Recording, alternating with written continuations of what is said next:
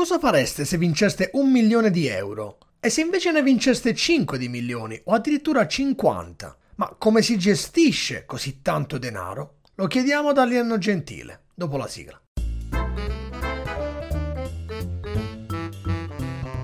Economia per tutti. Conversazioni inclinate tra Milano e Manchester con Massimo Labbate e l'alieno gentile. Allora, alieno, oggi parliamo di soldi. Visto che ci stiamo avvicinando alla Lotteria Italia, mm, facciamo cosa gradita a coloro i quali diventeranno milionari. Penso che almeno 5 o 6, adesso non mi ricordo i premi, il primo sarà 5 milioni. Mi ricordo che il primo è 5 milioni, gli altri... Però poi ci sono 4, 3, cioè 4 o 5. No, ma tanti, ci sono tanti premiati. Eh. Eh, però sì, voglio no, dire, in termini di milioni hai ragione. In termini di milioni saranno 4 o 5, potrebbero diventare tutti i tuoi clienti eh, nuovi questi. Quindi noi eh, oggi parliamo di soldi e vediamo un po' cosa si può fare con questo denaro. Uh, la prima cosa che mi viene di pensare è che effettivamente vincere 5 milioni o vincere un milione comunque cambia. Partiamo da un milione. Se vincessimo un milione, se vincessi tu un milione, ti cambierebbe la vita oppure mh, mm, continueresti a fare quello che fai oggi? Beh, ehm... Allora, eh, sicuramente un milione, un milione di euro, eh, come fa a non cambiarti la vita? È una cosa, no? Eh, beh, eh, una bella differenza, una bella differenza la fa, eh, che cavolo. Ma te la cambia completamente, da domani non la lavoro più. Da cambiare al punto da pensare di camparci di rendita, direi, direi insomma che è un po' improbabile, dipende un po', dipende un po' quanti anni hai. No? Ah, ok, prima cosa, dipende quanti anni hai. Se eh sei beh, giovane, hai 20 anni e hai vinto un milione, Beh, se sei giovane hai 20 anni, hai un'aspettativa di vita residua di altri, non so, 60, 60 70, non so e, e chiaramente, come dire, se vuoi consumare questo capitale in, in, tutti quegli anni, o te lo spari subito, però non ti cambia la vita, no? Certo. Sì, magari ecco, ti cambia la vita nel senso che ti compri quella casa eh, che hai sempre voluto, poi però devi avere un regime, un tenore di vita come prima, no? Perché hai consumato buona parte del capitale per comprarti un asset importante come la casa e quindi sei un, un, giovane di belle speranze che ha messo da parte, diciamo così, eh, una delle cose più impegnative da fare che è l'acquisto della casa, dopodiché però devi avere un regime di vita devi continuare a vivere, a lavorare. Proporzionato, esatto, proporzionato con le tue entrate, col tuo, col tuo lavoro. Con, eh. Supponiamo che ne, ne, abbia invece 50. Hai 50 anni, fai la tua vita, magari la casa l'hai già comprata o non l'hai comprata e vinci sempre un milione. Beh, già, come dire, a 50 anni è già un discorso diverso, no? Perché la tua, probabilmente la tua posizione di lavoro è intanto è più, no, no, insomma, nella maggior parte dei casi è più solida di quando ne avevi 20 o, o 30.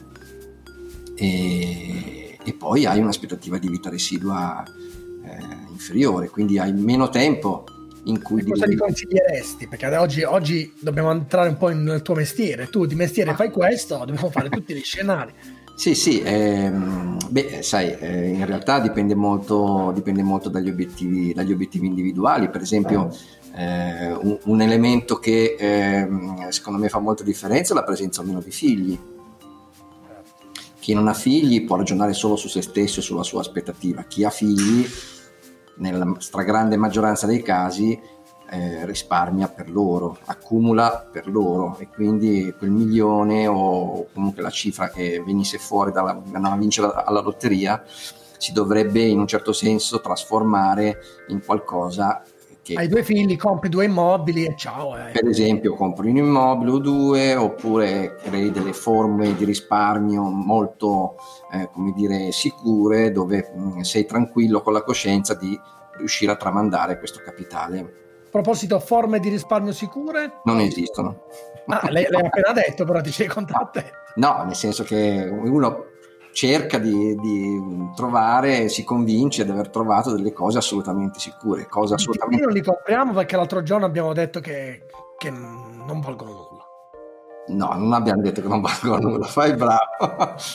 No, però il BTP oggettivamente non è la, lo strumento di massima qualità disponibile sul mercato, no? c'è un livello di rating che viene dato dalle, dalle agenzie poi un giorno magari faremo una puntata sui esatto. rating. Questo è un po' un gioco per iniziare a capire come si maneggia il denaro e tu hai già ent- hai fatto entrare una variabile importante che è quella dell'età, dipende dove ti trovi e quali sono i tuoi obiettivi. Eh sì, direi che, direi che, quello è un elemento molto importante. Poi è molto importante appunto qual è il tuo regime di, di, di vita, no? di, di, spesa, di, il tuo bilancio normale di entrate e uscite e la presenza ovviamente di un nucleo familiare più o meno grande. Quindi un singolo ragiona in un modo, una, una persona che vive in un contesto di coppia ragiona in un altro e una persona, un padre di famiglia o una madre di famiglia eh, ragiona in un altro modo ancora. Quindi... E poi dipende anche da dove vivi, se vivi a Milano è un conto, se vivi poi dipende, dipende da, da, dove vivi. Per esempio, se vivi a Milano potresti incontrare un cane come quello che sicuramente quello sta, che, sì. che state sentendo. Secondo me è un suono che stai creando tu di disturbo, una, un loop che hai creato. Va bene, mi è passata quasi la voglia di vincere un milione perché non mi, non mi ha creato questa grande emozione. Facciamo una cosa, passiamo subito a 5 milioni si vincono 5 milioni, cosa farebbe l'alieno gentile se vincesse 5 milioni, ammesso che non ce li abbia già, e non li ha, non li ha già vinti, non ce li ha già e quindi ci può dire come li spende. Ma eh, invece io sarei curioso di sapere Massimo Labbate come, come, cosa farebbe con 5 milioni di euro. Con 5 milioni, eh, ma con un milione effettivamente l'hai detto, le scelte sono Anzi, proprio io voglio, voglio, sparare, perché adesso tu dici giustamente, siamo sotto Capodanno, la lotteria di Capodanno, sì. però invece io mi chiederei, in caso di vittoria del Super Enalotto, quello col jackpot, sì. 50 milioni di euro, cioè dobbiamo sognare e sogniamo grande Massimo. Con 50, con 50 milioni, considerando pure che devo ammettere che qualche chiacchierata noi off record la facciamo e quindi qualche suggerimento tu me l'hai dato, devo essere sincero ma guarda, con 50 milioni, facendo il discorso che fai tu sull'aspettativa di vita, che nel mio caso sarà probabilmente di una quarantina, cinquantina di anni, se proprio mi va bene, mi, a quel punto potrei essere libero di fare quello che voglio, 50 sono davvero tanti, mi piacerebbe a quel punto comprare qualche azienda, fondare qualche azienda, buttare denaro cercando di creare posti di lavoro. Questo mi piacerebbe, però sicuramente non possedere grandi macchine, magari noleggiarle, che è già qualcosa che accade, però avere una casa, no. Ecco, fondare delle aziende, delle cose nuove, delle cose pazze, tante Bello. nuove aziende. Questo, questo, sì, dare la possibilità a tanti, se è possibile, di, di creare lavoro, perché 50 sono tanti, però io sono uno, uno qualsiasi. Passiamo a te, che sei un operatore finanziario e che ogni giorno ti trovi davanti dei clienti che ti portano dei soldini e ti dicono eh, signor alieno gentile, e probabilmente non dicono così, no. cosa, mi fa, cosa mi fa fare con questi soldi? Partiamo da 5 milioni. Tu cosa faresti con 5 milioni?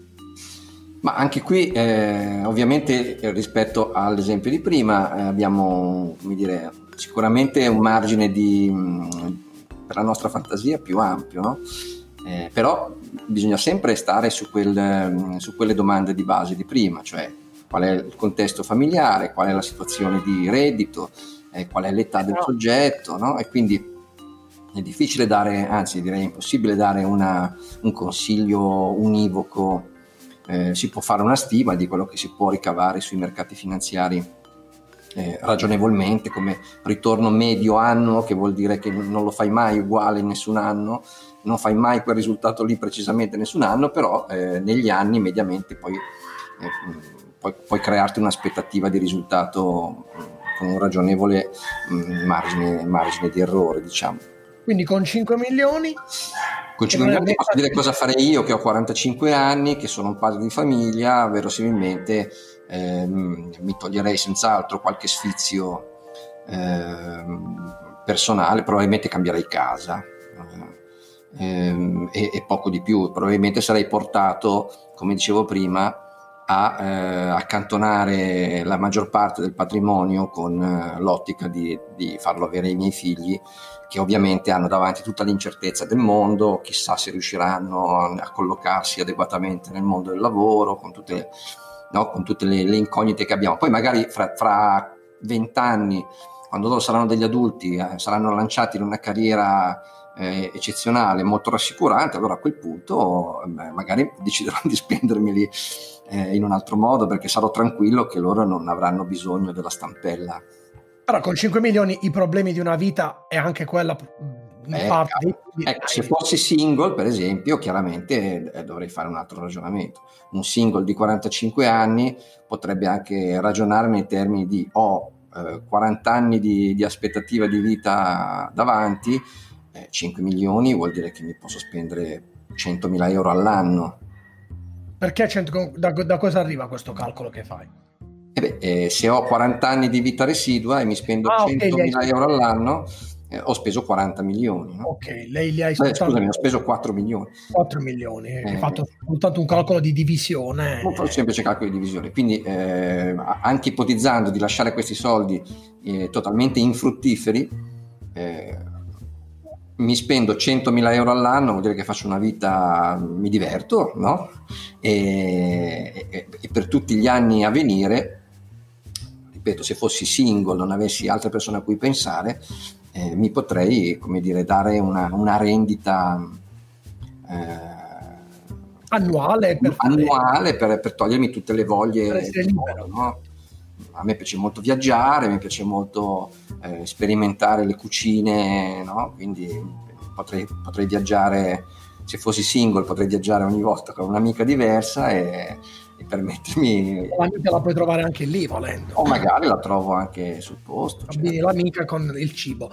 Adesso, scherzi a parte, siamo partiti dalla Lotteria Italia, questo è un po' un giochetto per iniziare ad entrare in un discorso che sicuramente faremo più compiutamente nelle prossime puntate, come lavora il denaro, come funziona poi il denaro. Eh, immagino che, non immagino, penso che uno dei problemi che noi abbiamo soprattutto in Italia è che non abbiamo una cultura finanziaria. La scuola non ti insegna a gestire il denaro, penso che su questo siamo d'accordo, quindi lo devi imparare a tue spese, giusto? Sì, assolutamente. A me è capitato di fare delle lezioni pro bono in alcuni licei eh, su temi un po' marginali, tipo uh, spiegare la, la, grande crisi finanziaria piuttosto che fare delle, delle lezioni su cosa sono le criptomonete, no? le criptovalute, che sono Bitcoin, Ethereum e tutte le altre meno, meno famose. E, e, trovare in effetti da una parte grande curiosità, eh, i ragazzi ho visto che cioè, avevano molta attenzione, anche eh, pertinenza nelle loro domande, insomma, però dall'altra erano così assetati perché in effetti non ci sono eh, forme di formazione economico-finanziaria, così come non c'è, beh non c'era perché da quest'anno l'hanno reintrodotta educazione civica, non c'è minimamente, eh, come dire, una forma di preparazione. Eh... Che è un paradosso, visto che poi quelle cose che diciamo in trasmissione, dai tassi di interesse all'inflazione, fanno parte della nostra vita quotidiana. Sì, ma è un paradosso anche perché il nostro è, mm, è tra i paesi più risparmiatori al mondo, quindi ehm, è veramente una cosa. Eh, cioè, voglio dire, per esempio, le, le famiglie statunitensi hanno una, una, una mm, inclinazione al risparmio molto bassa, no? E quindi per loro la gestione del denaro è più la gestione della spesa no? e, e, e, man- e, mantenere un rapporto equo tra eh, quello che spendono e, i loro redditi che sono anche variabili nel tempo. Loro adeguano molto il loro stile di vita alla situazione lavorativa che cambia continuamente. Eh, da noi assolutamente abbiamo completamente un'altra cultura e avendo questa propensione elevata al risparmio eh, è proprio paradossale che non ci sia da, da parte dello Stato una, eh, un contributo alla formazione della comprensione, perché poi arrivano i casi Parmalat, i casi eh, Bond Etruria, piuttosto che eh, azioni delle banche popolari di Vicenza, eccetera, eh, dove si vede chiaramente che è stata l'impreparazione del, dell'utente ad apparecchiare la tavola per eh, l'operazione, la malversazione, diciamo, che poi si è verificata. Allora, abbiamo, passiamo adesso a quella che invece è la vita reale. A parte quelle un milione, 5 milioni che possono accadere a qualcuno che vince, tanti Quindi, altri. Cosa farei se vincessi 50 milioni? Non me lo chiedi? Non lo vuoi sapere? Cosa faresti con 50 milioni invece? Mm, io... mi aspettavo. No, io con 50 milioni venderei tutto quello che ho. Ah, però lo faresti con 50 e non con 5. Perché hai detto con 5 ti devi occupare dei tuoi figli, giusto? Eh sì, con 5 non ho ancora. Con 50. Con 50? No, con 50 venderei tutto quello che ho. venderesti tutto quello venderesti, cioè hai 50 milioni e invece di comprare vendi. Eh sì, perché scusami, con 50 sì. milioni hai, hai, la possibilità di comprarti la libertà di fare quel diavolo che vuoi.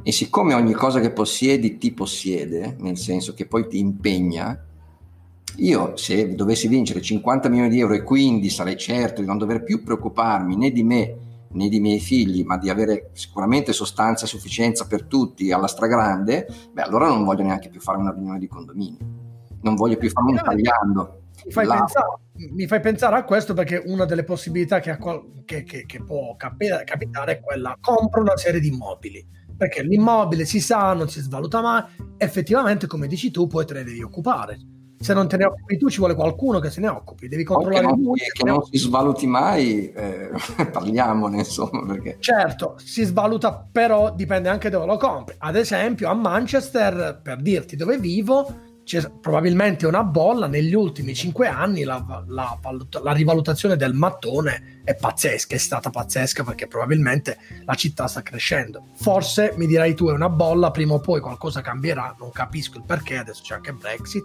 però so di amici che hanno acquistato casa già 3-4 anni fa e si è rivalutata del 20, del 30% molte volte, probabilmente perché il quartiere cambiato. Facciamo così, regaliamo ai nostri utenti un piccolo trucco per quanto riguarda la, la questione delle, degli immobili. Ok, passiamo subito all'azione. Qui il prezzo degli immobili è generalmente determinato, guidato da tre variabili, che sono anche facili da tenere monitorati. La prima è il tasso di inflazione, la seconda è l'andamento demografico, la terza è la crescita economica del paese. Quindi, per esempio, in Italia, dove c'è pochissima crescita economica, non c'è inflazione e la popolazione sta diminuendo, diciamo che è molto improbabile che i prezzi degli immobili possano nei prossimi anni eh, crescere. Se invece dovesse arrivare un'ondata di inflazione, già quello sarebbe un elemento che indurrebbe i risparmiatori a cercare protezione nel mattone, quindi comprare immobili per non farsi svalutare i propri risparmi eh, dall'inflazione. Però nello scenario attuale dove la crescita economica è anemica, anche in prospettiva stiamo parlando di, oh, dell'1%, e l'inflazione è al momento inesistente anche se tutti cercano di, di fare in modo che arrivi e questo dovrebbe farci preoccupare. E eh, la demografia, se non ci fosse l'immigrazione, che peraltro è contrastata, eh, sarebbe, sarebbe, sarebbe negativa, è chiaro che in questo momento le prospettive per gli immobili in Italia sono molto negative. Ma qui mi viene la domanda da un milione di dollari. Il tema dell'immobile, ora tu parlavi dell'immobile come forma di uh, speculazione, tra virgolette, no? come formula di investimento. Come forma di investimento, certo. C'è eh, la, l'annosa questione relativa all'immobile di proprietà e quindi molti di noi hanno detto oh, devo pagare d'affitto 500 euro al mese mi faccio, faccio il mutuo ne pago 600 700 tiro delle qualcosa in più però la casa è mia. In realtà io per esempio che non ho figli in realtà inizio a pensare che vabbè ok ma quando io muoio questo mattone dove va a finire. Probabilmente come forma di investimento il mattone non serve più di tanto. In, cioè oddio voglio dire allora, se, mancano, io devo pagare una, un affitto. Se ti, mancano, se ti, mancano, eredi, naturalmente ci sono gli amici per questo. Eh? Certo. No, nel senso che se proprio, proprio non sai. Però siccome abbiamo la stessa età, io e te probabilmente abbiamo la stessa aspettativa di vita, non penso che ti interessi più di tanto cosa succederà. diciamo. Abbiamo la stessa età. Però voglio dire, è comunque un tema quello, comprare o non comprare la casa dove si vive. Questo è un tema del denaro che prima o poi uno deve affrontare. È un, anche, è un, tema anche, culturale, sono, in Italia sicuramente abbiamo moltissimo la cultura della casa di proprietà, in effetti io penso che la prima casa, quella che oltre che non è un bene di investimento, alla fine è un bene di utilizzo, mh, mm, abbia senso che uno mh, mm, ce l'abbia di proprietà, non, è, non lo vedrei come... Eh, tu prima hai fatto un raffronto tra il costo dell'affitto e il costo diciamo di acquisto pagando eh, a, volerla guardare dal punto di vista finanziario devi anche, non lo facciamo mai, non ci viene istintivamente, però qual è il costo di immobilizzare del capitale no? in un acquisto eh, immobiliare eh, quando avrai l'opportunità eventualmente di fare altro. No? Di solito quando compri la casa anche con un mutuo ti finanzi con il mutuo per buona parte, ma una parte la metti comunque, una parte rilevante e magari un esborso monetario secco. No? Sì, Fai esempio in Inghilterra vedo che oramai col 10% va in banca la casa, il mutuo per la casa te lo danno. Non so adesso se in Italia siamo ancora su quelle cifre, ma qui con il 10%... Diciamo, in teoria in Italia viene finanziato l'80% dell'immobile, quindi se compri una casa... Reddito. Se compri una casa da, non so, 300.000 euro, eh, vuol dire che 60.000 euro in teoria li tiri fuori tu in contanti. Poi mediamente una transazione immobiliare costa tra notaio, agenzia, imposte di registro circa un 10% della transazione, quindi su un immobile da 300 sono altri 30.000 e 30 più 60 di prima fa 90 e poi la devi magari arredare, farci due lavori. Quindi insomma comprare un immobile anche con un mutuo comporta un esborso monetario immediato importante e eh, questo nel raffronto fra l'affitto e l'acquisto molto spesso non viene messo sul tavolo, ma c'è.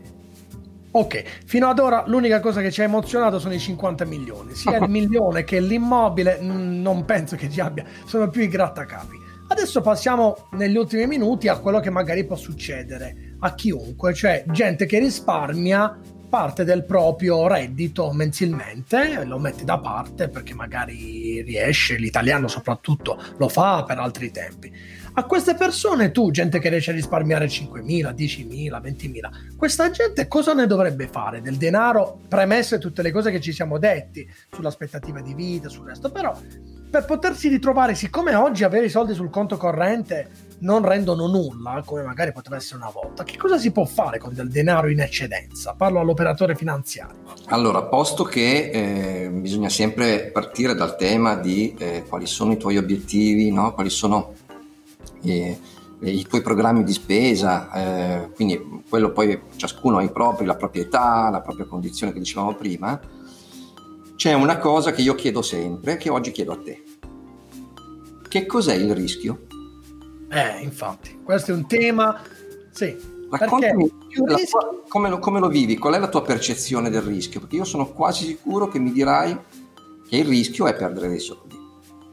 Assolutamente no, ma perché su questo ho imparato, un po' ho imparato a casa e so che tu mi dirai se rischi di più puoi potenzialmente vincere di più, tra virgolette, guadagnare di più, se rischi di meno guadagnerai di meno. E quindi poi la risposta è o bilanciarla oppure comprare quelle cose strane argentine, super, quelle cose che ti fanno guadagnare il 20, il 25% sapendo che domani potresti perdere tutto. Ho risposto Io bene, professore? No. non so quale cialtrone tu abbia pre- frequentato per farti dire queste cose.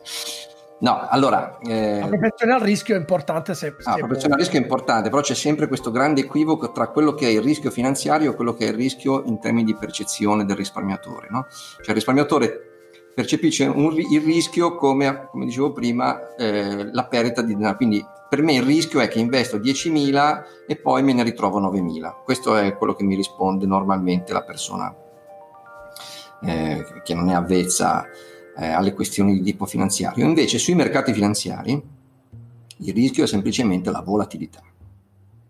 Quindi quello che è, è molto importante fare è eh, capire qual è l'orizzonte temporale sul quale io desidero vedere dei ritorni. Perché se faccio un portafoglio di investimento con il corretto orizzonte temporale, faccio la cosa, diciamo, giusta. Perché mh, mm, noi tendiamo sempre a vivere il rischio come una cosa binaria, no? Cioè che c'è oppure non c'è. Non c'è sì. Invece il rischio semplicemente è un'entità che eh, può avere varie misure Intanto non esiste la situazione in cui non c'è in assoluto, no? c'è sempre. Bisogna solo stabilire quanto ne voglio, ma eh, non, lo, non, lo, devo vivere come un elemento necessariamente negativo, perché il, contraltare del rischio, come dicevi prima, sono anche le opportunità. No? Allora, se per paura di imbarcare volatilità, di avere, di avere eh, volatilità a rischio di breve termine, anche se i miei obiettivi non sono di breve termine, mi crea un portafoglio di investimento da investitore di breve termine, io mi sto facendo un danno, perché nel medio termine o nel lungo termine, dove sono i miei obiettivi, alla fine avrò ottenuto un risultato finanziario inferiore a quello che, tra virgolette, mi spettava. Solo perché io volevo vedere, non lo so, ogni tre mesi le cose crescere di un centesimo e non decrescere di un centesimo. Perché poi la regola è che te ne devi dimenticare, non devi stare a guardare eh, che cosa succede mensilmente sul ma, mamma mia sto perdendo tutto questo denaro perché a lungo periodo devi pure metterlo in considerazione, giusto? Sì, questo? allora dimenticare no, assolutamente non va bene, però eh, bisogna costruire una relazione sana con eh, la, eh, le persone o la persona a cui ti affidi eh, per, per, la gestione del patrimonio.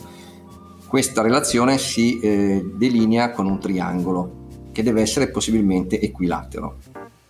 Okay? Questo triangolo ha tre lati, ovviamente, e i tre lati sono, sono uguali.